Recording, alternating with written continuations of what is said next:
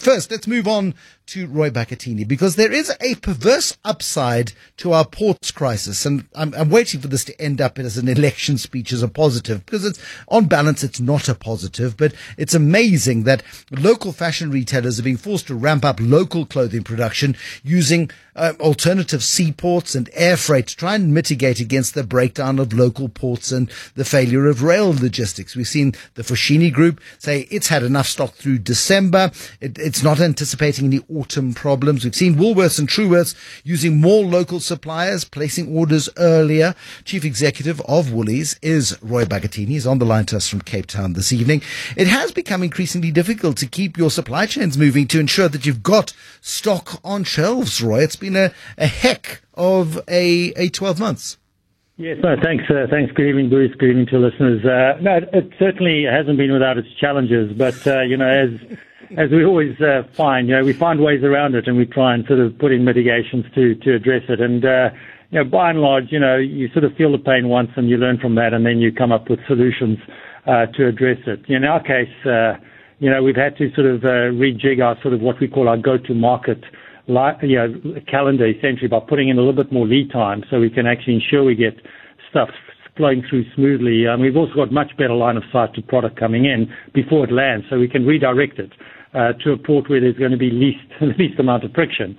Uh, we're also placing much smaller orders so that you don't get all sort of clogged up with one big order not coming through, uh, and you reduce your risk through that. And as you pointed out, air freight's always an option. Expensive though, so not super sustainable.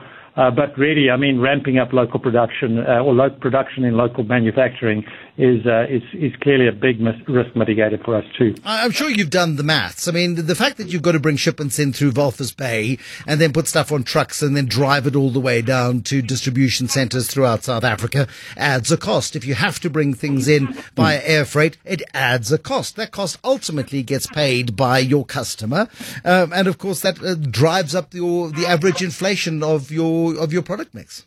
No, it does. I mean, it does add a cost, and then uh, you look for ways of, of getting more efficient. But what's more important to us is actually having the product on the shelf.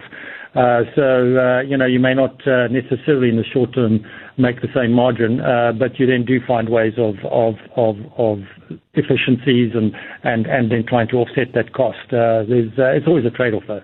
And it certainly is. And instead of focusing on innovating and growing and finding new product lines and new and exciting and fun stuff to do, you're spending, I'm sure, more than you should be doing on the crisis mitigation because in most places, in most parts of the world, a crisis happens and you deal with it. But you've got crisis upon crisis. There's almost a compounding of crises in South Africa, which all results in the same issue, and that is you can't get stock on a shelf.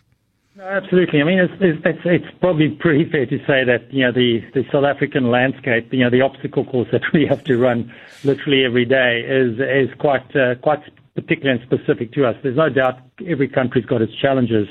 Uh, but that's also why you see when some sort of South African managers go offshore, Bruce, uh, you know, it sort of feels like a walk in the park relative to running a business in South Africa. Um, so yeah, I mean, uh, yeah, that, that is true. Uh, here, of course, all about ports and load shedding and bird flu. And then on top of that, of course, it's the global issues of interest rates and the fact that, you know, every time you, a central banker opens their mouth, um, the expectation of an interest rate cut gets pushed out a month or two. Um, and, uh, you know, there just doesn't seem to be any kind of relief from the really big elevated living costs that are gouging your customers' ability to spend, not only here, but in Australia, where you retain some big businesses too. No, no, I mean, I think it's true. I mean, the macros, uh, you know, are the macros, Bruce. I mean, and there's not a hell of a lot you can do about that. Um, I think what is critical is for businesses like ours to really focus on the things that you can actually impact, uh, the things that you do have have influence over. And, uh, you know, that's sort of what we try and do, uh, you know, uh, really get the teams to, to really clearly we interpret what's going on around the business, but more importantly, make sure our strategies are, are the right ones and that they're working, uh, you know, particularly insofar as as trying to get uh, get something to the customer that they, they really value from us. I mean, again, the numbers are hard to compare because you you sold David Jones in Australia last year, and the accounting got a, got very complicated. Uh, but uh, I, I, think all in all, you did see an increase in sales during the period. There was some volume growth, but I mean, price inflation of nearly eight percent is is tough in an environment where your customers are stretched. Food, though, the food business of Woolies is the high flyer. I was just in Woolies this morning, um, you know, uh, looking for a few things and just looking at the array of products and produce and comparing on some of my more recent travels what is on Woolly shelves and what I see around the world. And it remarkably remains, you know, again, I hate the term world class, but that's what it is. I've said this before. I mean, I really think, and having worked in other markets globally, I mean, I really think our foods business here is world class. I mean, it, it does deliver to the customer. Its customer offering is really very differentiated and very special. I mean, uh, our focus on quality, as you know, our continuous sort of focus on investing in the customer offering, whether by, through price, through innovation, etc. But it, it does deliver the best proposition in the market. And at the same time, it delivers the best proposition to our shareholders. I mean, we have the highest return on capital in the sector by three to four times that of our, you know the next best in the sector. But your point about uh, you know choice. I mean, obviously having choice uh, is is important. We do try and keep our shelves stocked full. I mean, we've seen uh, through the strategies that we have that uh, we're bringing a lot more customers into the brand. We're driving many more transactions and driving bigger basket sizes, and that does translate into the best.